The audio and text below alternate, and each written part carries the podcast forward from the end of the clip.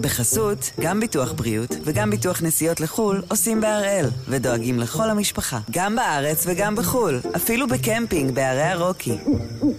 כן, גם שם, כפוף לתנאי הפוליסה וסייגיה ולהנחיות החיתום של החברה. היום יום שלישי, 7 בדצמבר, ואנחנו אחד ביום, מבית N12.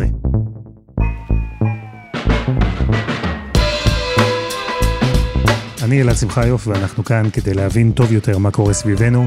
סיפור אחד ביום, כל יום.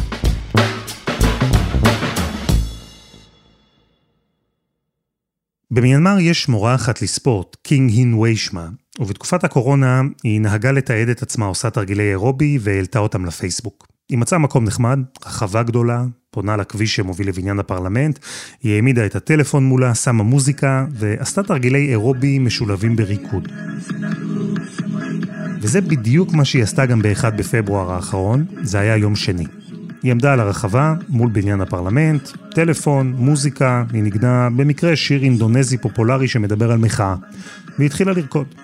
ובזמן שווי עשתה תנועות מוזרות כאלה עם האגן והידיים, זזה שמאלה וימינה, מאחוריה עברו 12 כלי רכב, כהים, משוריינים, חלקם עם כלי נשק ענקיים שמותקנים עליהם.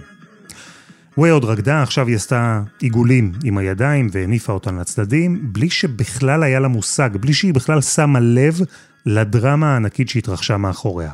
השיירה המשוריינת פנתה שמאלה לעבר בניין הפרלמנט, ואז כבר הרחק מחוץ לתמונה, בזמן שווי סיימה את הריקוד, יצאו מהמכונית ראשי החונטה הצבאית של מיינמר, הכניסו 400 חברי פרלמנט למעצר בית, ובהמשך עצרו גם את המנהיגה, אונג סן סו צ'יי. והסרטון הזה של ווי הפך לוויראלי, אפילו לסוג של סמל למה שקרה במיינמר באותו יום. מצד אחד הריקוד השמח של התמים, האופטימי, ובמקביל הרגע שהתרחש מאחוריו, רגע שבו גורל של מדינה שלמה נלקח ממנה בכוח. הפיכה צבאית מול המצלמה. אז אתמול ההפיכה הזו במיינמר הגיעה לנקודת שיא נוספת. בית המשפט גזר על המנהיגה לשעבר 4 שנות מעצר, אחר כך הצבא חתך את העונש בחצי, אבל לסוד שי צפויים עוד לא מעט משפטים, צפויים לה גם עוד לא מעט עונשים, על עוד עבירות שביצעה לכאורה. אז הפעם אנחנו במיינמר, מדינה שאפילו השם שלה מעורר מחלוקת, כי חלק מהעולם עוד מתעקש לקרוא לה בשם הקודם, בורמה. ארד ניר, עורך חדשות החוץ שלנו, יספר את הסיפור של אונג סן סו צ'יי, מי שהייתה האסירה הפוליטית המפורסמת בעולם, הבטחה ליברלית ודמוקרטית של המדינה הצבאית האסייתית, כלת פרס נובל לשלום, ואחר כך גם מנהיגה שאחראית למה שהוגדר כטיהור אתני של מאות אלפי בני אדם.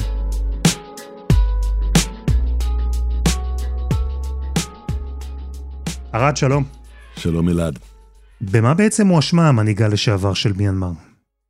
האמת היא שזה לא ממש משנה, אבל אם אתה נורא רוצה לדעת, אז מדובר ב-11 סעיפי אישום, שמסתכמים בשנים רבות בכלא, אם היא תורשה בכולם, והיא כנראה תורשה בכולם, כי זה משפט רעבה יותר מכל דבר אחר, אבל מכיוון ששאלת, היא צפויה לקבל עונש של 104 שנים במצטבר. סעיף אחד זה הסתה להתנגדות, והסעיף השני זה הפרת תקנות הקורונה, בהמשך אנחנו יודעים שהיא גם תואשם בהחזקת 6 מכשירי ווקי טוקי. אתה מהדור שיודע מה זה ווקי טוקי? ברור. בפי החוקים במיינמר כנראה שאסור להחזיק את זה, טוענים שמצאו את זה ברשותה, ויש עוד רשימה של סעיפי אישום, 11 כפי שאמרנו, המשפט הזה מתנהל בדלתיים סגורות, אנחנו יודעים עליו מעט מאוד, גם על עורכי הדין שלה נאסר לשתף מידע בכל הקשור למשפט שמתנהל נגדה. בקיצור, זה לא דמוקרטי, זה לא משפט, זאת הצגה. הכוונה היא להיפטר ממנה ככל שניתן.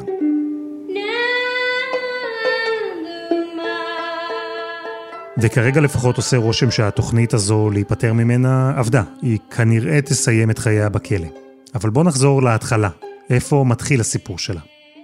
תשמע, אונג סן סו צ'י לא הגיעה משום מקום. היא בת לאליטה הפוליטית של בורמה.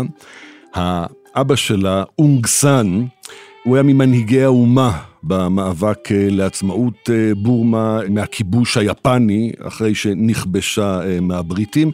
אבא שלה, אונג סן, נחשב אבי האומה למעשה, הוא היה ראש הממשלה הזמנית בתהליך של מעבר לעצמאות, אבל הוא לא זכה לראות את עצמאות ארצו. אונג סן סו צ'י הייתה אז בת 2, היא נולדה ב-1945, כשאביה נרצח, אחרי שבורמה זכתה בעצמאות, אימה מונתה שגרירה בהודו, שם היא התחנתחה, נחשפה לתרבות, אחר כך המשיכה ללונדון, שם היא למדה באוקספורד, התחתנה, ילדה 2 ילדים, אבל ב-1988, בעיצומם של מאבקי כוחות שהיו בבורמה, בין החונטה הצבאית ששלטה שם לבין כוחות דמוקרטיים, היא הרגישה שהיא לא יכולה יותר לעמוד מן הצד, חזרה לבורמה והפכה להיות חלק מהמערכת הפוליטית שם, לטוב לכל מי שרצה חירות ודמוקרטיה, ולרע לעצמה. מה החזיר אותה בחזרה לבורמה, בחזרה לתוך הפעילות הציבורית? היא חוזרת לפעילות פוליטית ב-8/8/1988, בבורמה זה נקרא 8888, 4 פעמים 8, זה מאוד משמעותי, זה תקופה שבה המדינה ממש נקראה במאבק אלים, מאבקי כוח מאוד מאוד אלימים, הפגנות ברחובות שפוזרו בכוח בין תומכי הדמוקרטיה לבין הצבא. היא נשאה אז נאום מאוד מאוד מרשים רנגון, אז קראו לה בירה, היום היא נקראת ינגון, זה חלק מהשינויים שנדרשו על ידי השליטים הצבאיים, וזה למעשה הרגע שבו היא הפכה מהבת של לפוליטיקאית בזכות עצמה.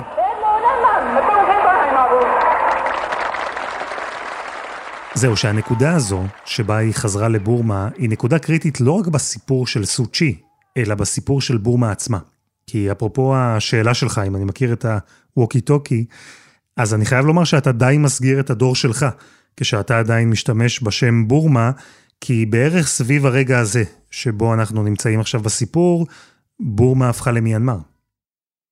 אתה נוקט בגילנות וטוען שאני מסגיר גילאים, אז למען האמת והדיוק, בארצות הברית ובבריטניה, שם אתה נמצא, עדיין קוראים למדינה הזאת בורמה, כי זה השם שניתן לה על ידי הבריטים. מיינמר זה שם שב-1989 אותה חונטה, אותם שליטים צבאיים שינו מסיבות כאלה ואחרות, היו להם מיני תירוצים שנשמעים אולי טוב. צריך להבין, בורמה היא מדינה שמורכבת מ-135 קבוצות אתניות. הרוב בבורמה הוא בודהיסטי, ויש הרבה מאוד קבוצות אתניות. אחת הסיבות שהחונטה הצבאית ב-89 שינתה את השם מבורמה למיינמר, זה היה כאילו ניסיון לאחד. אז סו צ'י חזרה לבורמה, שבהחלטה של החונטה הצבאית ששלטה שם הפכה למיינמר, והיא התחילה לזכות בתמיכה ציבורית. אבל בעצם מה היא רצתה? מה היא קידמה? היא רוצה שתהיה דמוקרטיה, היא רוצה שמולדתה תהיה דמוקרטית, בדיוק באותו אופן שאביה נלחם עבור עצמאות, היא נלחמת עבור דמוקרטיה. מה שמאוד תפס בהמשך ויצר לה שם בינלאומי כל כך משמעותי, זה שהיא הטיפה למאבק לא אלים. האייקונים שהיא פעלה לאורם היו מהטמה גנדי ההודי ומרטין לותר קינג שהוביל למאבק החופש של השחורים בארצות הברית, שניהם הטיפו למאבק לא אלים, והיא המשיכה בדרך הזאת, וב-1989 היא הוסמה במאסר בית, שנמשך למעשה on and off 15 שנה. כלומר, ברגע שאתה אומר שהיא הוסמה במעצר בית, אני לומד מזה שראו בה כאיום. אותה חונטה צבאית שתפסה את השלטון ראתה בסו צ'י כמי שמאיימת על השלטון הזה. לחלוטין, באופן מובהק, לא זו אף זו, ב-1990 הייתה מערכת בחירות, כשהיא כבר מוגבלת בתנועות שלה, המפלגה שלה זכתה שם ברוב מאוד מאוד גדול, אבל הצבא התעלם מתוצאות הבחירות שבהן זכתה הליגה הלאומית לדמוקרטיה, זאת המפלגה שהיא עומדת בראשה למעשה עד עצם היום הזה, הם זכו ברוב מוחץ, הצבא התעלם מהתוצאות, והיא נשארה באותו מאסר בית שהוטל עליה. כלומר, בשנים האלה היא הציגה את עצמה כאלטרנטיבה ליברלית, דמוקרטית, לשלטון הצבאי של מיינמר.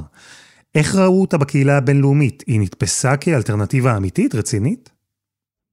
חד משמעית, היא נתפסת תוך זמן מאוד מאוד קצר כאסירה הפוליטית הבולטת בעולם.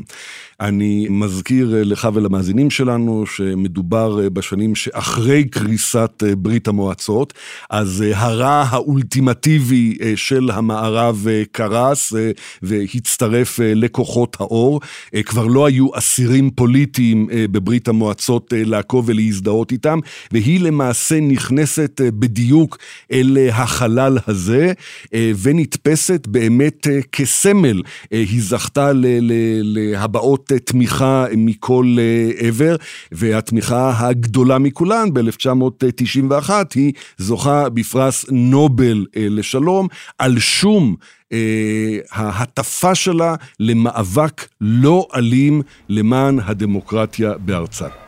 I will now call upon Michael, Alexander and Kim Aris to come forward to receive the gold medal and the diploma on behalf of their wife and mother, the Nobel Peace Prize laureate 1991, Aung San Suu Kyi. אז שמענו, בעלה והבנים של סו צ'י קיבלו את פרס נובל בשמה, כי היא הייתה במעצר בית, ובכסף מהזכייה היא הקימה קרן לבריאות וחינוך עבור אזרחי מיאנמר. כמה שנים אחר כך גם היה ניסיון לפגוע בה פיזית בזמן שנסעה בשיירת רכבים, כלומר, היא שילמה מחירים אישיים על העמדה המאוד ברורה ועיקשת שלה נגד השלטון הצבאי. נקודה מאוד מעניינת, ב-1999 בעלה מייקל אריס, אזרח בריטי, אבי ילדיהם, היא לא ראתה אותו ואת הילדים כל השנים האלה, 1999 היא כבר 10 שנים באותו מאסר בית שנאסר עליה לצאת מתחומי ביתה, נאסר עליה כמובן לבקר בחול, בעלה לקה בסרטן, והחונטה הצבאית הציעו לה סעי לבקר אותו, והיא סרבה להצעה הנדיבה הזאת, משום שהיא חששה שברגע שהיא תצא מגבולות בורמה, היא לא תוכל לחזור למולדתה, בעלה מת מן הסרטן מבלי שהיא הצליחה להיפרד ממנו. יש פה מעבר לנושא ההטפה והאמונה שדיברנו עליו, יש כאן גם אלמנט מאוד מאוד משמעותי של הקרבה עצמית שהיא לקחה על עצמה, כלומר יש בה באישה הזאת מהחומר של מנהיגים ללא כל ספק. אז כל זה, וכמובן גם מעצר הבית הממושך שהיא הייתה בו, תרמו לכך שהיא הפכה לדמות כמעט מיתית. היא הייתה 15 שנה במעצר, זה קרה לסירוגין, המעצר הזה התפרס על פני 21 שנים, כלומר, בשנת 2010, סו צ'י סוף סוף שוחררה, איך זה קרה? מה שקורה ב-2010 זה שהמצב הכלכלי בבורמה על הפנים. בורמה נתונה לסנקציות בינלאומיות בגלל השלטון הצבאי שמדובר במדינה מבודדת, במדינה שסועה מבפנים, כשהחונטה השלטת מרגישה שהיא מתחילה לאבד את השליטה במדינה, אז מגיעה הילרי קלינטון עם תוכנית מתווה שלוקח בחשבון גם את העתיד הדמוקרטי שארצות הברית רוצה להנחיל לבורמה וגם או מיינמר כבר באותו זמן, אבל בורמה בעיני ארצות הברית. בכל מקרה אונג סן סו צ'י מצטרפת למתווה הזה, נוצר קשר בינה לבין השליטים הצבאיים של מיינמר, היא מובילה את המפלגה שלה, הליגה הלאומית לדמוקרטיה, לבחירות שמתקיימות ב-2012, היא זוכה בהישג מרשים, אבל לא רוב מוחלט, והיא עומדת תקופה מסוימת בראש מפלגת האופוזיציה. כלומר, אחרי לחץ בינלאומי, בעיקר של ארצות הברית, הצבא הסכים לשחרר אותה, היא שוב נכנסה לזירה הפוליטית, הפעם הצבא גם קיבל את תוצאות הבחירות, והיא עמדה בראשות האופוזיציה. אבל בעצם מתי ואיך היא הגיעה לשלטון? ב-2015 בחירות נוספות, שם אונג סן סו צ'י, המפלגה שלה, זוכה ברוב דרמטי וגדול בפרלמנט של מיינמר. והיא למעשה צריכה להיות ראש המדינה. אתה אומר צריכה להיות. נכון. בחוקה הבורמזית נאמר שראש המדינה לא יכול להיות מי שיש לו ילדים שנושאים אזרחות זרה. זה שריד כנראה לטראומה הקולוניאליסטית של בורמה, שהייתה שנים רבות תחת שלטון קולוניאליסטי בריטי, אחר כך שלטון קולוניאליסטי יפני, והחשש קיים כל הזמן. ומה לעשות, לאונג סן סו צ'י יש שני ילדים מנישואיה עם מייקל אריס, שהם אזרחים בריטים, הם גם נולדו בבריטניה, מכיוון שכך היא לא עומדת בתנאי החוקה להיות ראש המדינה, והיא מקבלת את התואר State Counselor, יועצת מדינית בתרגום לעברית, אבל הרבה יותר מזה גם בתרגום, ויותר מזה במעשה. היא למעשה נחשבת מי שמושכת בחוטים, מי שמנהלת את העניינים במיינמר, ולמעשה אונג סן סו צ'י היא האישיות החזקה בבורמה מ-2015, מאז הבחירות האלה, עד ההפיכה הבאה.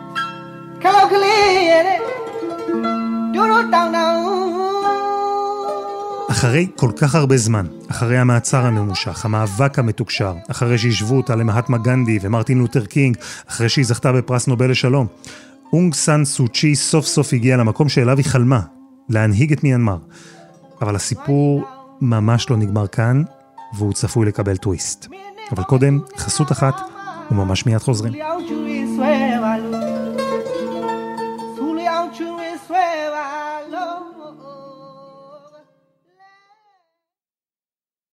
בחסות, גם ביטוח בריאות וגם ביטוח נסיעות לחול עושים בארל ודואגים לכל המשפחה, גם בארץ וגם בחול, אפילו בקמפינג בערי הרוקי. כן, גם שם, כפוף לתנאי הפוליסה וסייגיה ולהנחיות החיתום של החברה. אנחנו עם הסיפור של אונג סן סו צ'י, המנהיגה לשעבר של מיינמר, ההבטחה הגדולה, הליברלית, הדמוקרטית, שאחרי שנים של מאבק, סוף סוף הצליחה להגיע לשלטון. ונזכיר, היא אומנם החזיקה בכוח, אבל היא לא הוגדרה רשמית כנשיאה, ונזכיר עוד משהו, שהיא אומנם הייתה המנהיגה של המדינה, אבל הכל במסגרת איזושהי עסקה, עם הצבא שמאחורי הקלעים אפשר לה גם לצאת ממעצר בית, אחר כך גם אפשר לה להתמנות ולשמש בתפקיד שהיא מילאה. וארד ניר, הציפייה הזו, ארוכת השנים, הוכיחה את עצמה, ההבטחה של סו צ'י מומשה? אני נושם נשימה מאוד מאוד עמוקה, משום שעבור רבים, אונג סן סו צ'י הייתה סמל. בין הרבים האלה, אתה יכול למנות גם אותי עצמי. ובסופו של דבר, השנות שלטון שלה היו אכזבה מאוד מאוד גדולה, מכיוון שבאותו מתווה שהיא הלכה בו יחד עם הצבא כדי להחזיר את הדמוקרטיה למיינמר, באותו מתווה היא למעשה תמכה, שיתפה פעולה, אפשרה לצבא לבצע את מה שכונה על ידי האום, טיהור אתני, רצח עם, פשעי מלחמה, בבני מיעוט הרוהינגיה בבורמה. The military is accused of killing thousands of Rohingya, committing widespread rape and burning down entire villages. We have seen the villages burning very, very clearly. All these places were totally covered with smoke. מדובר על כך שהצבא במיינמר למעשה גרש, הרג, תיהר כמיליון מוסלמים. והעולם כהרגלו שתק, לא שם לב, וכל זה קורה במשמרת של אונג סן סו צ'י. אני רואה את הדברים האלה, אני יושב אצלנו בחדר החדשות, אני רואה את התמונות, אני מדווח על הזוועות שנעשות שם, ומי עומד בראש המדינה? זה לא הגנרלים, זה לא החונטה, זה אונג סן סו צ'י, זה כלת פרס נובל לשלום. זה דבר שקשה היה להבין אותו, קשה היה לצפות בו, ממש קשה לעכל אותו. עד כדי כך, היא לקחה את התפקיד ברצינות, שכשהיה דיון במועצת זכויות האדם של האו"ם בהקשר הזה, היא נסעה והגנה על אותם נאשמים, והיא אמרה שזה לא בדיוק רצח עם, ולפעמים דברים כאלה קורים. When you are assessing the intent of those who attempted to deal with the rebellion, surely under the circumstances, genocidal intent cannot be the only hypothesis. זה היה בלתי נתפס, מה גם שבסופו של דבר זה לא עזר לה בכלום. הטענה היא שכחלק מהדיל הכולל שלה עם הצבא, כדי להגיע לשלטון, אז היא עצמה עין ואפשרה לצבא לטבוח במוסלמים אז בשנת 2017, או שהטענה היא שהיא ממש אישרה, אולי אפילו יזמה את המעשים האלה. אין נתונים, אין מידע על זה שהיא הורתה על זה באופן אישי, אבל כחלק מהרצון שלה לשמור על שקט תעשייתי, לא רק שהיא אפשרה לצבא לבצע את הזוועות האלה, היא גם הגנה עליהם בפורומים בינלאומיים, שזה ממש בלתי נתפס. אז זהו, שפה שווה שנפתח אולי רגע סוגריים בסיפור, כי בעקבות ההתנהלות של השלטונות במיינמר, בעולם הטילו אמברגו וסנקציות, אבל הייתה בעצם מדינה מערבית אחת, בסך הכל אחת, שהשם שלה השתרבב בדיווחים ככזו, שלמרות הכל עדיין מקיימת יחסים, מוכרת נשק למיינמר. והמדינה הזו היא אנחנו. מדינת ישראל, לפי שורה של פרסומים, סיפקה ומספקת הרבה מאוד נשק לכת הצבאית השלטת שם. הגנרלים מסתמכים על נשק ישראלי, חלק ניכר משפיכות הדמים הזאת, מן הסתם נעשית בסיוע של נשק שמגיע מכאן, וזה לא דבר להתהדר בו. נכון, אבל צריך לומר שלפחות רשמית ישראל הכישה עסקאות נשק האלה עם מיינמר בתקופה הזו. והרד, למרות הסנקציות שהוטלו על מיינמר, למרות מה שהוגדר כטיהור אתני, למרות עדויות קשות מאוד על רצח, אונס והתעללות, ואחרי כל זה, סו צ'י עדיין נשארה בשלטון, וגם ההפיכה הצבאית שראינו עכשיו, גם העמדה של אלאדין, כל זה בעצם בכלל לא קשור לטבח הזה במוסלמים. כן, תשמע, ב-2021, פברואר הזה האחרון שלנו, היו עוד פעם בחירות במיינמר, אונג סן סו צ'י והמפלגה שלה, אותה ליגה הלאומית לדמוקרטיה, שוב זכו בהישג נכבד, הציבור מעריך אותה, הציבור נותן בה את אמונו, ראשי הבחירות החליטו שהתוצאות זויפו, למרות שארגונים בינלאומיים שעקבו אחר הבחירות האלה, קבעו שבסך הכל הם התנהלו באופן חופשי, לא זויפו, לא הופעל לחץ על אנשים, אבל הצבא החליט שדי לו במגבלות שהדמוקרטיה שמה על ההתנהלות שלו, והחליט שהבחירות זויפו, שמו במאסר את כל הפוליטיקאים שלא מוצאים חן בעיניהם, השתלטו על מוסדות השלטון, היו שם שורה של הפגנות שפוזרו באופן אלים, מאות נפגעים מבין המפגינים, ובסופו של דבר, המדינה הזאת חזרה להיות מדינה שנשלטת בידי חונטה צבאית.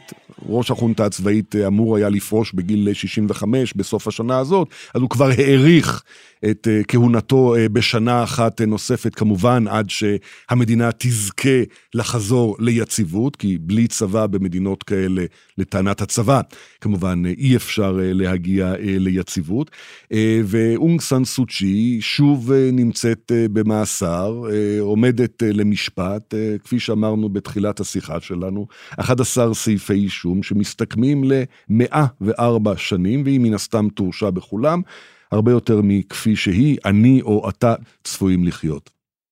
כלומר, סגרנו מעגל, בערך, כי סו צ'י, האישה שרצתה להביא דמוקרטיה למיינמר, אמנם אז בשנות ה-90 ניצחה בבחירות, אבל הצבא התעלם מהתוצאות והכניס אותה למעצר. וגם עכשיו בעצם קרה אותו הדבר. אלא שבין שתי הנקודות האלה הרבה השתנה. כי סו צ'י כבר הייתה במוקד הכוח, היא הייתה אחראית לטבח נורא בזמן הזה. וכלת פרס נובל של אז לא נתפסת כאותה אישה גיבורה היום. היא עשתה עסקה עם הצבא כדי להתמנות למנהיגה, ועכשיו הצבא במיינמר בגד בה, מאס בה, אולי אפילו קצת חשש ממנה ומהכוח שהיא צברה. ואם אז, בפעם הראשונה, העולם מזדעק על העוול שנעשה לה. איך העולם מגיב עכשיו, עם כל המטען הבעייתי הזה, שסו צ'י נושאת איתה? עד היום התגובה הבינלאומית הייתה יחסית פושרת, הייתי אומר, בוודאי כשמדובר על מעצר של פוליטיקאית והעמדה לדין של אחת כמו אונג סן סו צ'י. היום בעקבות החלטת בית המשפט להשית עליה עונש מאסר, יש שורה של גינויים מהגופים הבולטים בעולם, החל בארגון אמנסטי, עבור דרך האיחוד האירופי, גם מועצת זכויות האדם של האום, מישל בצ'לט, מי שעומדת בראש הארגון הזה, קוראת לזה משפט ראווה. משרד החוץ הבריטי מכנה את המשפט הזה ניסיון להשתיק פוליטיקאי מכהן, או פוליטיקאית במקרה הזה. מגנים, מן הסתם, אני מניח שאם אונג סן סו צ'י הייתה מוכתמת פחות בפרשת הרוהינגיה, היינו רואים הפגנות וגם הרבה מאוד אנשי רוח שמתייצבים לצידה, זה לפחות לפי שעה לא קורה. ופנימה, במיינמר, איך האזרחים שם מקבלים את המעצר שלה וכל מה שקורה לה? יש הפגנות, הפגנות אלימות, המפגינים נוקטים באלימות, הצבא מפזר אותן באלימות, שוב שפיכות דמים, מאות ואלפי נפגעים, הרבה מאוד הרוגים. מיינמר היא מדינה מאוד מאוד לא נעימה להיות בה, בוודאי ובוודאי בימים האלה. מיינמר, למרות שחיות החמדה שיש בה, היא לא מקום נעים להיות בו בימים האלה, לא בטוח. ארד, תודה רבה. תודה לך, אלעד.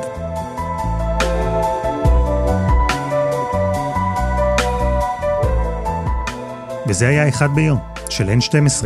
הפרק הזה, כמו כל הפרקים הקודמים שלנו, למשל הפרק שנקרא תם עידן מרקל, על סיום מאוד אחר של כהונה של מנהיגה ידועה, אז כולם זמינים ב-N12 ובכל אפליקציות הפודקאסטים. אנחנו גם בפייסבוק, זה זמן ממש מצוין לקפוץ לבקר אותנו שם, אנחנו מחכים לכם. העורך שלנו הוא רום עתיק, תחקיר והפקה עדי חצרוני, דני נודלמן ורוני ארניב, על הסאונד יאיר בשן שגם יצר את מוזיקת הפתיחה שלנו, ואני אלעד שמחיוף. אנחנו נהיה כאן גם מחר.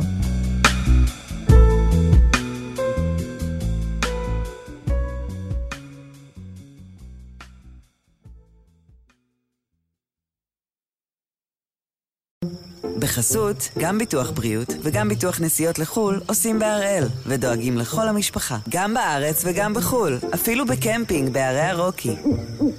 כן, גם שם, כפוף לתנאי הפוליסה וסייגיה ולהנחיות החיתום של החברה.